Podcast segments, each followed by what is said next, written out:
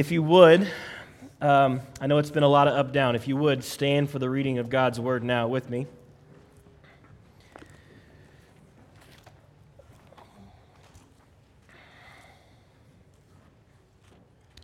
Psalm 140 is our main passage. I'm going to just clip the end of 139 as well, but we'll read that when we get there to that point. So we're just going to read Psalm, I'll just read Psalm 140 uh, in, its entirety, in its entirety. It says this Deliver me, O Lord, from evil men. That is the title of this. It is a psalm of David. Verse 1 Deliver me, O Lord, from evil men. Preserve me from violent men who plan evil things in their heart and stir up wars continually. They make their tongue sharp as a serpent's, and under their lips is the venom of asps. Selah. Guard me, O Lord, from the hands of the wicked. Preserve me from violent men who have planned to trip up my feet. The arrogant have hidden a trap for me, and with cords they have spread a net. Beside the way they have set snares for me. I say to the Lord, You are my Lord. Give ear to the voice of my pleas for mercy, O Lord. O Lord, my Lord, the strength of my salvation, you have covered my head in the day of battle. Grant not, O Lord, the desires of the wicked. Do not further their evil plot, or they will be exalted. As for the head of those who surround me, let, mis- let the mischief of their lips overwhelm them. Let burning coals fall upon them. Let them be cast into fire, into miry pits, no more to rise. Let not the slanderer be established in the land. Let evil hunt down the violent man speedily. I know that the Lord will maintain the cause of the afflicted and will execute justice for the needy. Surely the righteous shall give thanks to your name, the upright shall dwell in your presence. May God add the blessing, his blessing, and the anointing of his spirit to the reading of his word, and may we be made more righteous because of its hearing. Amen. You may be seated.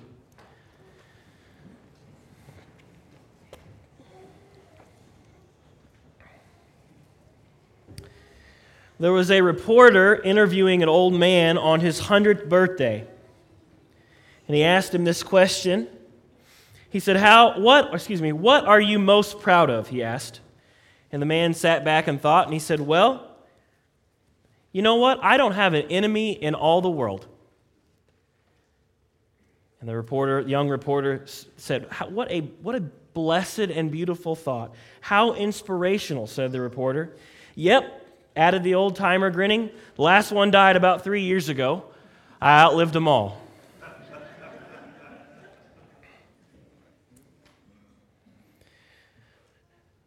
the question we're going to ask today a couple questions. Is it appropriate for Christians to have enemies? And then, centrally, does God have enemies? Does God have enemies? And that may seem like a rather elementary question, but I think it's necessary to ask, especially since we're expositing Psalm 140 this morning. I think we have to answer that question succinctly. So, I, if somebody asked me, does God have enemies? I would say two things yes and no. Yes and no. No, if what we mean by an enemy is someone or something that presents a real challenge to God's sovereignty. No one can stand against the Lord, not even that ancient foe that is spoken of in Scripture, as Martin Luther in the hymn famously put it, the ancient foe that doth seek to work us woe, Satan. Satan doesn't even present any sort of legitimate challenge to the plan of God. So if you're asking me, when it comes to opposing God, is there any legitimate claim anybody can make when they're to be in actual opposition to the Lord? The answer to that question is most resoundingly no. But yes, as well. Yes, if what we mean is someone living in such a way, or acting in such a way, or speaking in such a way that rebels against the legitimate kingship of God. One who seeks to oppose the unopposable, so to speak. So, yes, the answer to that question does God have enemies? Yes. So, if he has enemies, necessarily we do. We are his people, and so therefore, necessarily, we have enemies as well. How do we deal with that? How does King David deal with that? Being a man after God's own heart, being one who has enemies. I think there's four things I'm going to bring out of this text for you today. And the first one is sort of a theology of enemies, right? We're going to be we're going to examine the scriptures. This is not, um, I'm not under any illusion that this is, um, oh, Christianity 101. This is heavy stuff. We're going to dive pretty deep and understand enemies from a scriptural perspective today. And so I may say something that catches you a little off guard. Examine it. I'm not saying I'm completely right. I'm on my way when it comes to this. I'm still developing my own theology of enemies and exactly how that plays itself out every day in my life and how then I shall live, right? But I think it's important because the Bible speaks of God having enemies and God's people having enemies that we have a robust and, and uh, uh, extensive understanding of and have a theology of enemies, what it means. So that's the first point is of King David, how he deals with it. The first thing he does is he calls an enemy an enemy. He doesn't light foot around it. He calls an enemy of God an enemy. And then the next three points I'm going to bring out are more practical. We're going to see how David deals with that from Psalm 140. So, David has a theology of enemies. That's the first one. He calls an enemy an enemy. Number two, he prays for help. He prays for help. Second thing he does practically, it's our third point, he prays for his enemies. And then the fourth thing he does, facing his enemies and the persecution that they bring to him, he thinks about the whole situation in light of eternity. So he calls an enemy an enemy, he prays for help, he prays for his enemies, and he thinks of the whole situation in light of eternity. So, number one, King David calls an enemy an enemy. Remember, and you, you saw it reflected in the Psalms that were just read uh, earlier by Jonas and Danny you've got this constant theme, especially in Psalm 106, is what Jonas read. You've got this constant theme that runs all the way throughout the Psalms, and it's this there are two types of people the righteous and the wicked. The righteous and the wicked. This is the language of the Old Testament of the Psalms, and also bridging over into the New Testament as well. The righteous being he that seeks after the Lord, who accept, accepts the Lord's kingship and obeys his law. The wicked being the one who holds the Lord in derision, rebels against his rule, and disregards his law. Oftentimes, he takes out his rebellion against God against the righteous man that is spoken about in the rest of the Psalms. This person is God's enemy. Okay, the wicked man is God's enemy. And that's what you've got going on in Psalm 140 and really the end of Psalm 139 as well. So, I, I, and it's really, I preached Psalm 139, at least the first 17 verses, 18 verses, a couple weeks ago. And we talked about God's knowledge of you.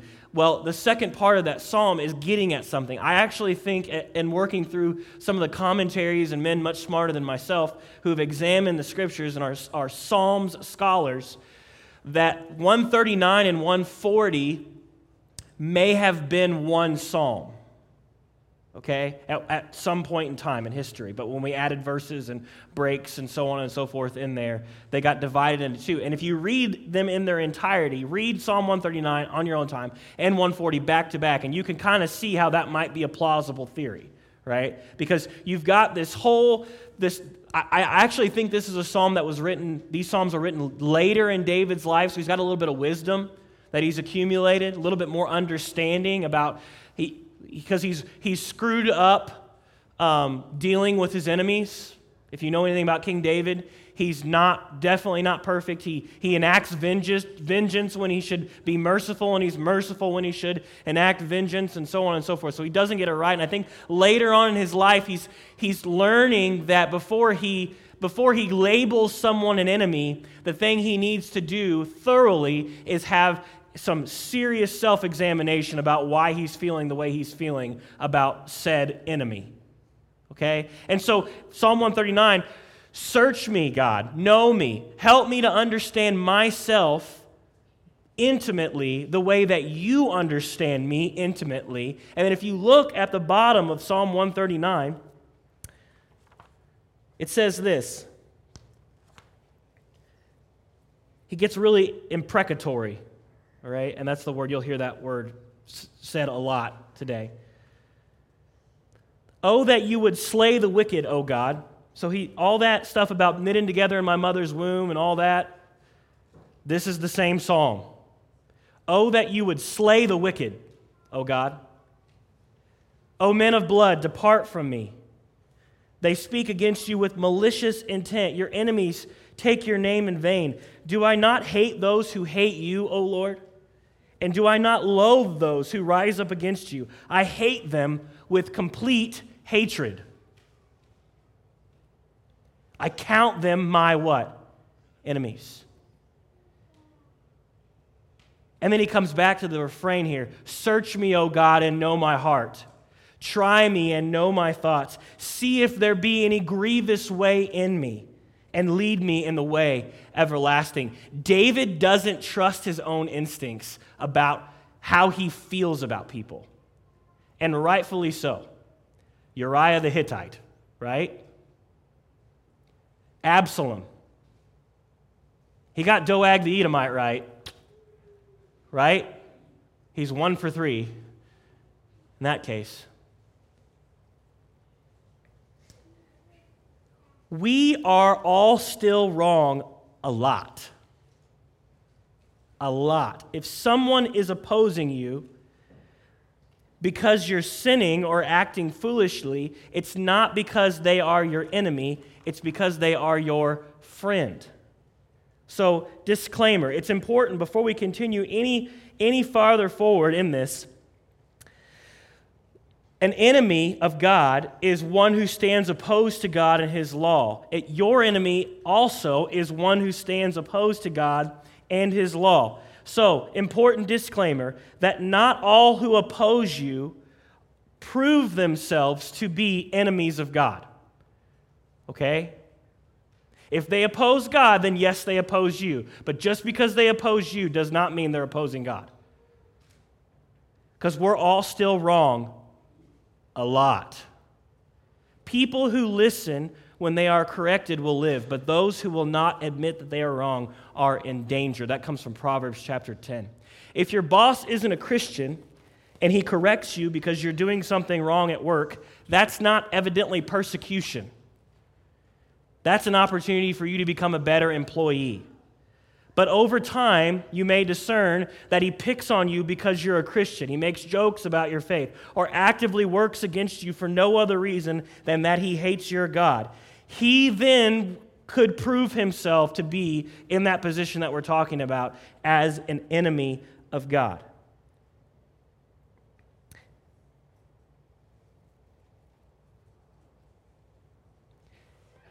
And so, David, as he's understanding He's trying to get a, a, more solid. He's, he's learned his instincts aren't always correct. He's hesitant a little bit as he's going through here. He's examining himself. He's asking God to give him wisdom when it comes to these wicked men.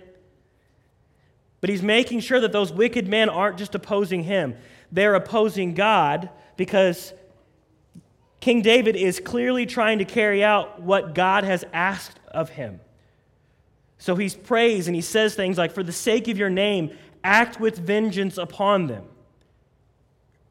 Also, understand this about King David he was a civil magistrate, he was a king. God appointed him to wield the sword, physical force, to restrain evil and to support good. This was his ordained role.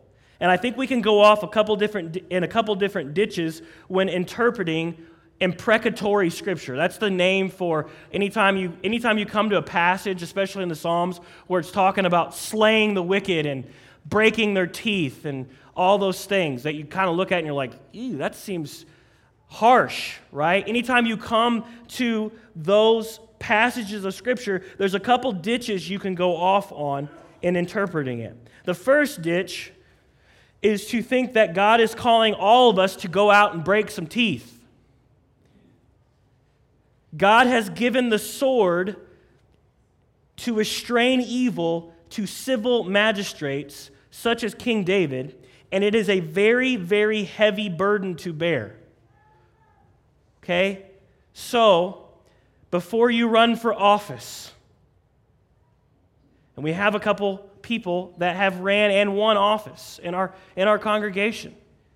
That's a heavy burden to bear because God has ordained their role to be that of the ones who have the authority to wield the sword to restrain evil and promote good. And that, like King David here, has to be done with much trepidation, much fear, much reliance upon God.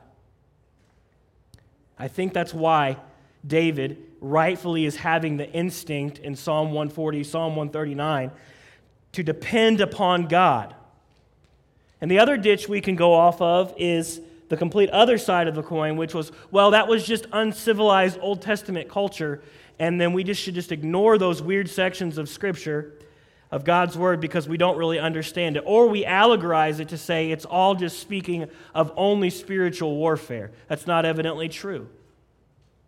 It's important that we have scripturally informed categories for having enemies. As much as one may want to try to sanitize Christianity to be all about good vibes and positive, encouraging thoughts, the Bible has clear language about ongoing warfare and struggle between God's people and God's enemies. Actual physical warfare in the Old Testament and spiritual warfare, coupled with persecution in the New Testament. There are clear sides and there is serious aggression. The Lord Jesus himself warns us to expect opposition and slander. The Lord Jesus himself was not only crucified for our sins, but he was lied about, he was maligned, he was hated for the sake of truth for nearly all of his ministry. See, the cross was only a day. The persecution, the malignment went on for three solid years. Anytime Jesus spoke truth, darkness was present, they opposed him. They called him all sorts of things, said he had a demon, right? Ridiculous.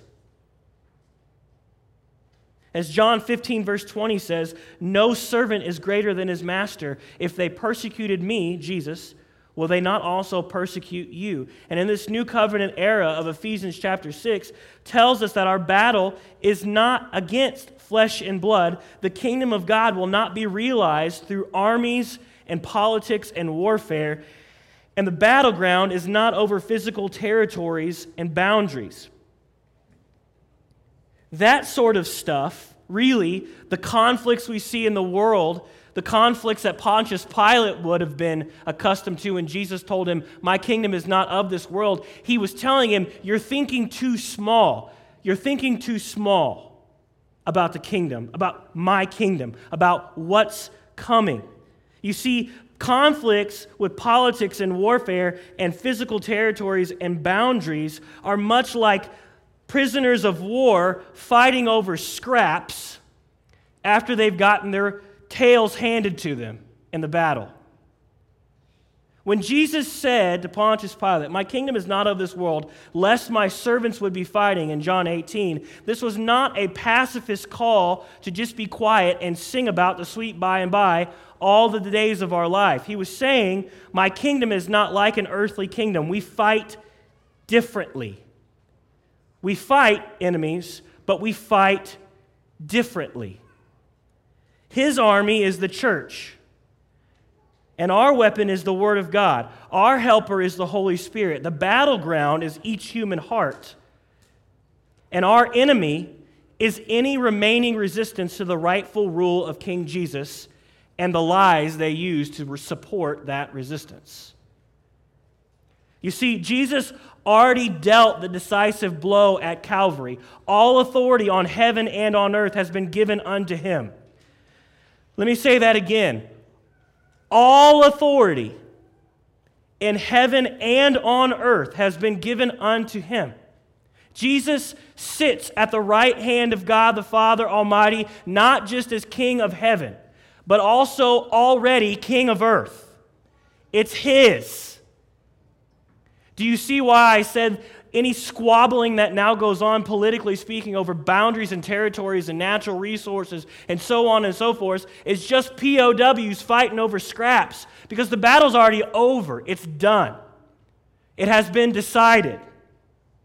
Jesus is King of kings and Lord of lords, and we, as his army, are now merely on mop up duty. It's our job to go into all the world and make sure that everyone gets the memo that death and sin no longer hold any sway over us, and that Christ is firmly seated as Lord over the entire universe, present company included.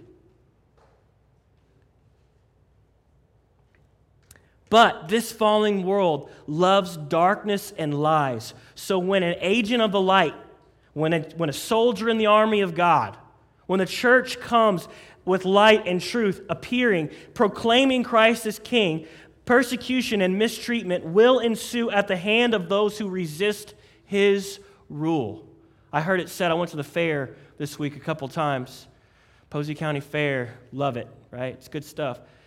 I heard it said, don't be surprised when you walk around the backside of the booth at the fair and stick your head through the hole in the canvas when people start throwing wet sponges at it.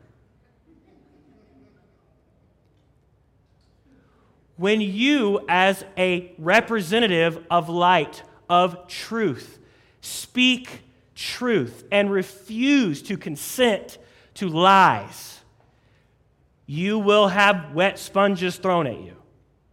You will be persecuted. You are no greater than your master who was persecuted for three solid years during his truth speaking. Persecution and mistreatment will ensue at the hand of those who resist his rule, his enemies, your enemies. Now, to be very, very clear, there is one criteria for an enemy of God, and that criteria is this those who resist the rule of Jesus. It is not a personality conflict. It's not a sin that someone committed against you a long time ago. Just to be clear, it is sinful for you to pray imprecatory prayers against someone who just gets on your nerves. All right? That doesn't make someone an enemy of God. An enemy of God resists his rightful rule. So, when we are sure that someone is an enemy of the Lord and they oppose you because they oppose him, what's next? And that's our three next points. We're going to find those things from Psalm 140. What does King David do? He's had all this self examinations through Psalm 139.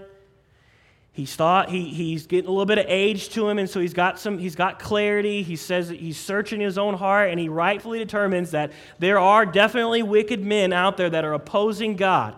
And so then what does David do? First thing he does, the first thing he does is he asks for help from the only one who can actually help. He acknowledges his need for the Lord he says, Lord, I need you. I need you for deliverance and preservation, preservation and protection from these men. Look at verse 1. 140, verse 1. First two words deliver me. Deliver me, O Lord, from evil men. Preserve me from violent men. We're talking about a dude with armies big, mean armies. And his first instinct is what? Deliver me, O Lord. Then look at verse 4 Guard me, O Lord, from the hands of the wicked. Preserve me from violent men. So David acknowledges his need. He goes to the Lord with a plea, with a petition. He acknowledges his circumstances and then comes back to the Lord with this petition of deliver me, preserve me, protect me. In other words, he acknowledges the necessity of going to God to resolve this situation. He can't fix it on his own, and nobody else can fix it either. Only God can answer this situation. Only God can fulfill this need. David pleads to the Lord because he's the only one that can answer. And let me be the first one to volunteer that this is definitely not my first instinct when I'm opposed. Anybody join me in that? Can I get a witness? I got Posey County dirt in my veins. When I feel opposed, vengeance and pride fill my chest. And there's just one problem with that vengeance is not mine. Every time I feel opposed doesn't mean that God is being opposed. We are much too selfish and sinful to establish ourselves as vigilante judge, jury, and executioner of God's enemies. It's like handing a toddler the keys to a Corvette. We can't handle that kind of vengeance. David says, Man, I hate him with complete hatred, God. Like it really gets under my skin. It really eats at me when I see people opposing the Lord. Oh, yeah, you think it, you think it gets on your nerves? You think it gets under your skin? Try being the king of all the universe and having these little feeble creatures that you created out of dust wallow in their pride. You think you're mad? You have no idea. You think your vengeance is hot? You have no clue. So sit down and be quiet. Vengeance is mine, declares the Lord.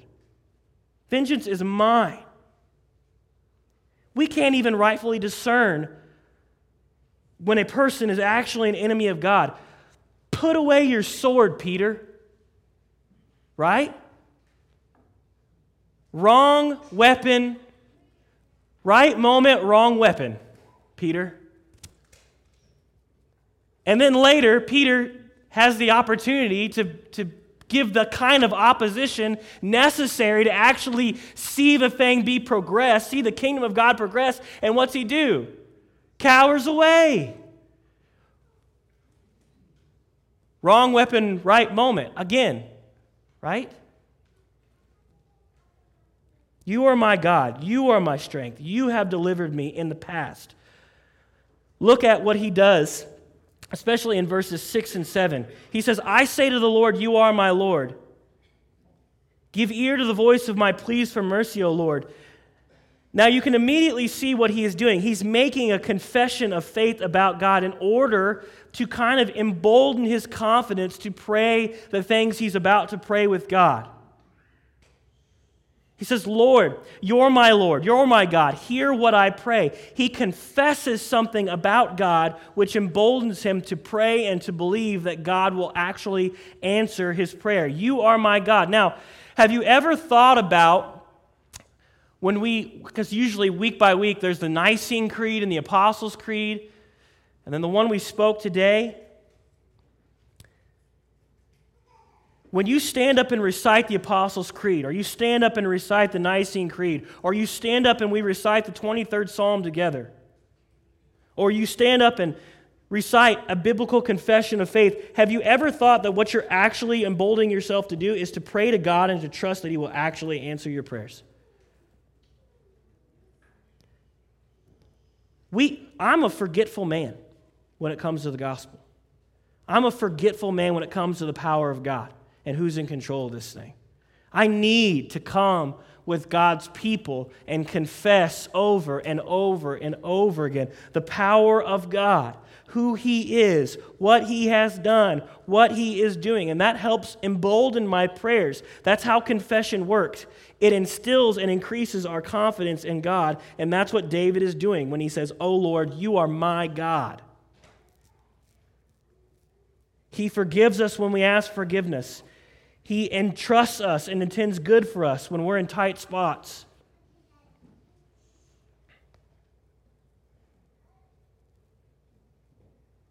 Verse 7 O Lord, my Lord, the strength of my salvation, you have covered my head in the day of battle.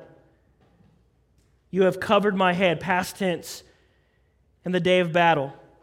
So David's he's confessing that the Lord is his Lord. He's remembering now. Remember how important remembering the works of God is in one's prayer life? He's saying, You've done this before. You've helped me before. I've been between a rock and a hard place before, and you've came to my aid. Now spare me against these evil men.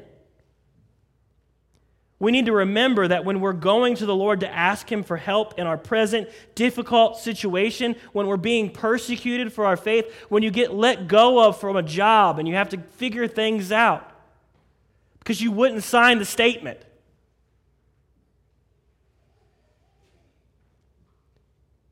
When you refuse to wear the rainbow shirt and march with your corporate parade. And so you're looked over for promotion or whatever. You, like David, can go and say, You've delivered me from all the things up until this point, Lord, and I know you will deliver me from this. Having great confidence in Him. It's not the first time you'll go to Him, and it's surely probably not the last time you'll go to Him. But you remember how good He is. You remember that He's faithful. And so, David the first thing he does is he goes to the Lord. He goes and knows where his help comes from. The second thing he does is he petitions the Lord for his enemies. He prays for his enemies. You see it in verse 9, 9 to 11, but really it starts in verse 8. Grant not, O Lord, the desires of the wicked do not further their evil plot, or they will be exalted. As for the head of those who surround me, let the mischief of their lips overwhelm them. Let burning coals fire, fall upon them. Let them be cast into fire, into miry pits, no more to rise. Let the not slanderer, excuse me, let not the slanderer be established in the land. Let evil hunt down the violent man speedily. Here, David is praying for his enemies to be thwarted that their schemes would rebound upon them, that they would recoil upon them, and that their wicked plans for him would end up bouncing back on them. For the glory of the Lord, for the sake of God's fame and God's glory, and the furthering of God's kingdom, may those who oppose it be removed out of the way. May the evil that they plan come back on them, is what he's saying. Notice the parallel language between verse 10 the coals falling on their head. Sound familiar? Where else do we see that? Anybody know? Romans chapter 12. Romans 12, 17 through 21. Notice the parallel language. Repay no one evil for evil. Give thought to do what is honorable in the sight of all, if possible. So far as it depends on you, live peaceably with all. Beloved, never avenge yourselves, right? Don't go out seeking vengeance but leave it to the wrath of God. For it is written, Vengeance is mine, I will repay, says the Lord. To the contrary, if your enemy is hungry, feed him. If he is thirsty, give him something to drink. For by doing so, what will you do? You will heap burning coals on his head. Do not be overcome by evil, but overcome evil with good. When it comes to the enemies of God, vengeance is mine, declares the Lord. Your job our job as the army of God, the church of God, is to expose their hatred for what it is through doing good and declaring truth. That's the right weapon for this moment. And so you do your part, and then in your prayer closet, you ask God to do His.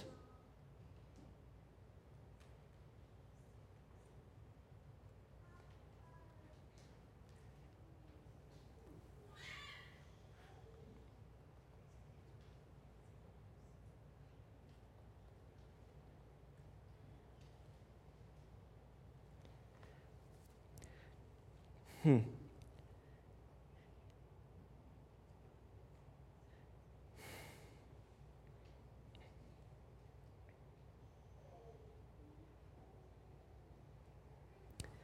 I say this with as much pastoral love as I can.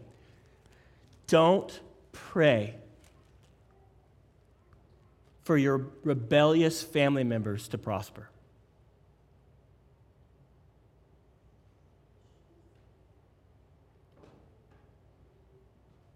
Pray that the Lord would break them. That in all their rebellion and scheming, He would turn it right back on their head. That Christ might appear to them and say, Saul, Saul, why do you persecute me?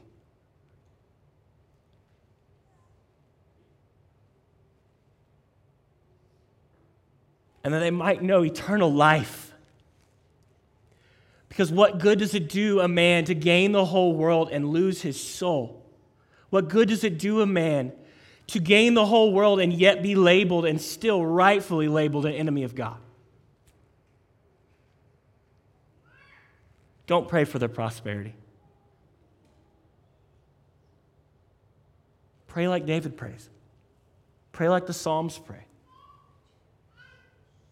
Get in your prayer, God, your prayer closet, and ask God to do his part.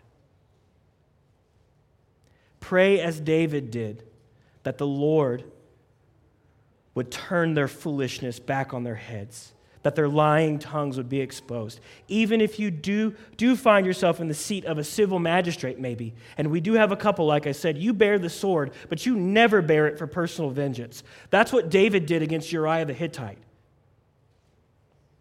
And it was sinful. David asked for the Lord not only to not let his enemies succeed, but he says in verse 8, Don't grant the desires of the wicked. Do not further their evil plot, or they will be exalted. He knows that the wicked are inherently prideful. Every sin is prideful because you're doing what God has told you not to do. Therefore, you think you're smarter than God. And David is saying, Don't reward them. They're already prideful. They'll be even more prideful if they're successful. So, Lord, thwart them so that they'll have to be humbled. Don't let them succeed, he prays in verse 9.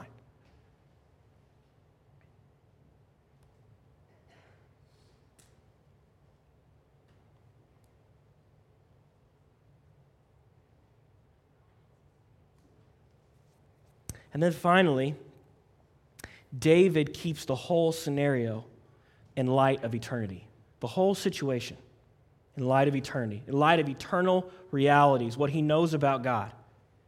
So in verses 12 and 13, he sets a great hope before his eyes. He says, he begins by saying, I know that the Lord will maintain the cause of the afflicted and will execute justice for the needy. Now, how does he know this? He knows this because he's a king, and part of his job as a king, excuse me, is to maintain the cause of the afflicted and to execute justice for the needy. That's part of his job. And David knows that when he does that as best he can do it, he's still a pale reflection of King Jesus. He's still not God. He knows that God is a better king. And so he knows that if it's his job to maintain the cause of the afflicted and to give justice to the needy, then God certainly will in his case and in the cause of those who trust him. But when he turns his eyes to the future, right, towards the bottom of the psalm, I love this part of the, of the passage. Surely the righteous shall give thanks to your name. He expects to give thanks to God, and the upright shall dwell in your presence, he says. You see that? The righteous shall give thanks to your name. They will, they shall give thanks to your name, and the upright shall dwell in your presence. That reminds me of um, the very bottom, verse 13b of the 23rd Psalm, right? And I will dwell in the house of the Lord forever, or even the end of Revelation chapter 22. And the upright shall see his face. And this is the hope that he holds up before his own eyes.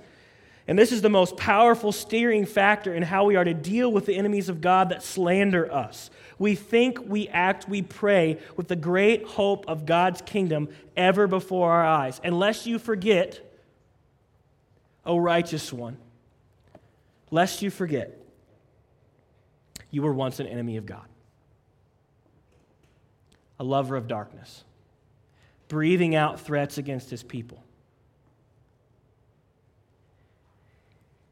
He knew not what it was to rebel, and he took the consequences of your rebellion.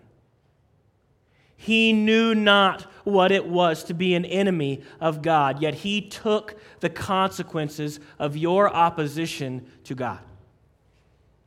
Colossians 1 21 and 22. And you who were once alienated and hostile in mind, doing evil deeds, he has now reconciled in his body of flesh by his death in order to present you holy and blameless and above reproach before him.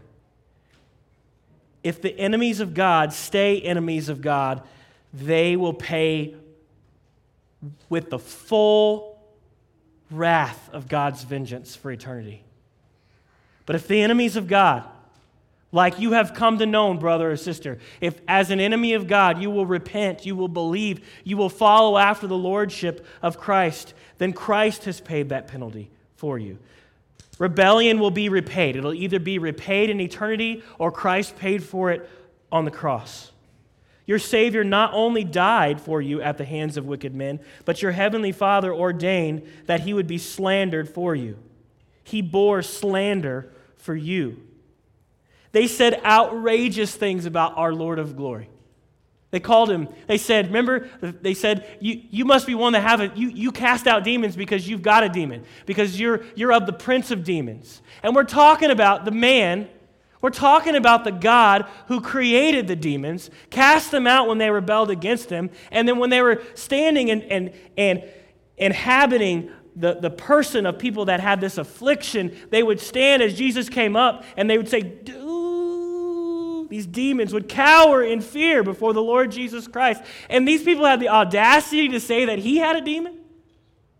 Lies, slander, malice. If you have been slandered, if you get slandered, it should be a comfort indeed that you have not been slandered like your Savior was slandered. And if you ever have ever slandered anyone else or wrongfully labeled someone an enemy, exacted your vengeance against them, then the fact that your Savior was slandered in your place should assume, assure you that even sin that sin has been paid for.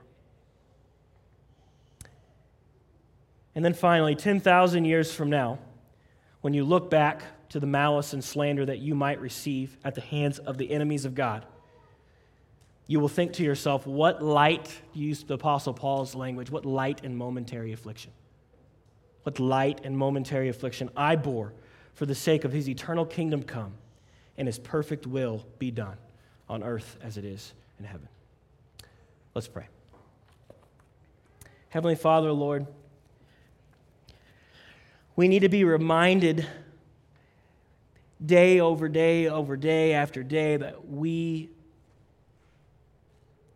were once your enemies, yet you saved us. But that doesn't need to keep us from rightly seeing things the way they are. You are opposed, God. sons of darkness, many of them still walk this world, opposing you. And we, in our sin nature, still, still, Lord, those old ways come back up.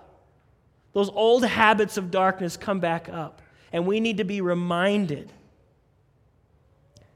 that's not us any longer.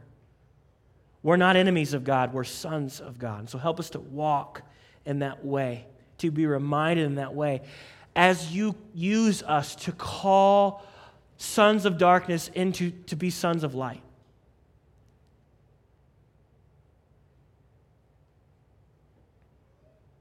Lord, this is so tricky. Help us to know when to assert ourselves and when to be quiet.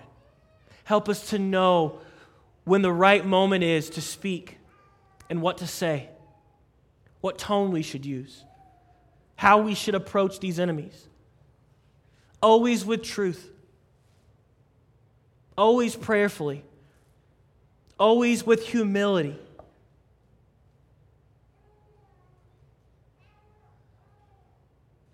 But I'll pray it here because I've asked the people to pray it. Lord, crush your enemies before you. Crush them. Humble them. In the town of Mount Vernon, Crush your enemies before you. Humble them that they would repent.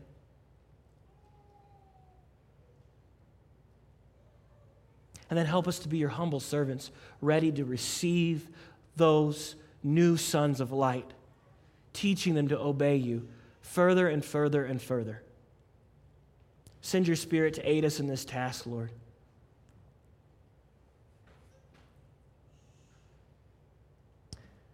Our Father who art in heaven, hallowed be thy name. Thy kingdom come, thy will be done, on earth as it is in heaven. Give us this day our daily bread, and forgive us our trespasses, as we forgive those who trespass against us. And lead us not into temptation, but deliver us from the evil one. For thine is the kingdom, and the power, and the glory forever. Amen. Amen and amen. Brothers and sisters, it's been a pleasure to be in the house of the Lord with you this morning. You may go in peace.